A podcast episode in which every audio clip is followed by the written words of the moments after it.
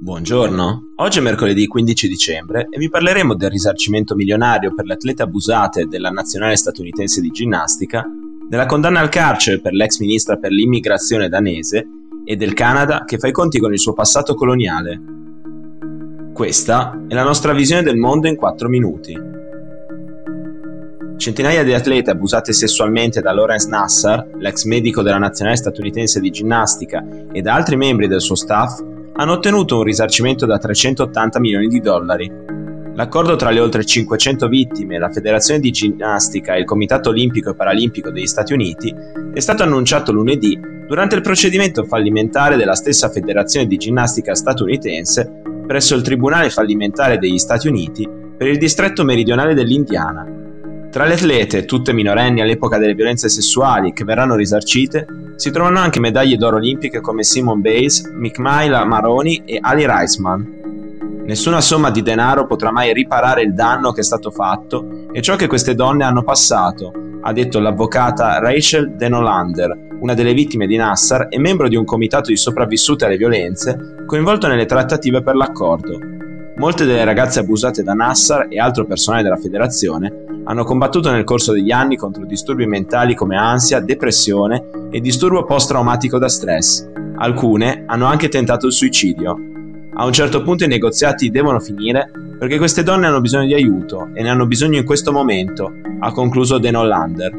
Non è ancora stato chiarito quanto riceverà ogni vittima.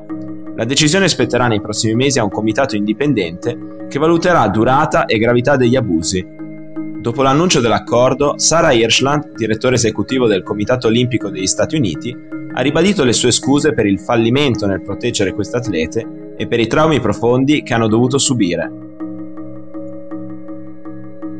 La Corte Suprema della Danimarca ha condannato a 60 giorni di carcere l'ex ministra per l'immigrazione e l'integrazione Inga Stoiberg la politica, in carica dal 2015 al 2019, è stata accusata e giudicata colpevole di aver separato con la forza più di 20 giovani coppie di rifugiati o richiedenti asilo sposate.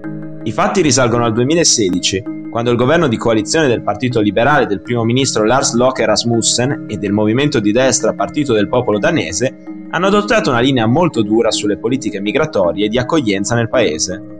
Una delle misure più controverse, entrata in vigore nel febbraio 2016 e cancellata pochi mesi dopo, costringeva le coppie sposate di minorenni a vivere separatamente.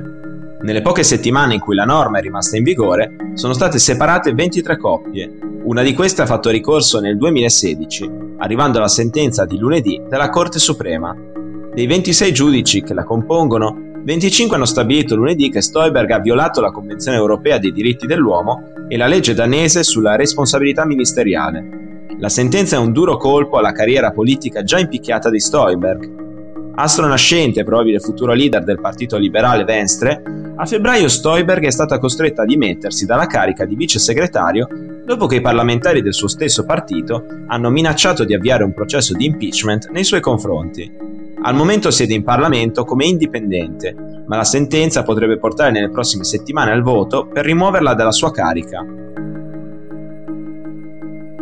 Il Canada risarcirà con almeno 31 miliardi di dollari le sue comunità indigene. La scelta del governo arriva dopo che a settembre di quest'anno la Corte Suprema canadese ha confermato una sentenza del 2016 che ha messo in luce il cronico sottofinanziamento dei servizi alle comunità indigene delle prime nazioni rispetto a quelli offerti agli altri cittadini canadesi. La sentenza riguardava in particolare i fondi destinati all'istruzione. La Corte Suprema ha quindi imposto il risarcimento di almeno 30.000 dollari per ogni bambino di discendenza indigena che ha usufruito di sistemi di welfare dopo il 2006. A settembre il governo del primo ministro Justin Trudeau aveva comunicato di voler contestare la sentenza, ma ha deciso di fare un passo indietro. Il motivo è una sequenza di fatti di cronaca che hanno riacceso il dibattito sul passato coloniale del Canada e il trattamento delle comunità autoctone. In particolare si è tornato a parlare dei programmi scolastici che fino al 1996 hanno sottratto i bambini delle prime nazioni Metis e Inuit ai loro genitori per mandarli in collegi per occidentalizzarsi.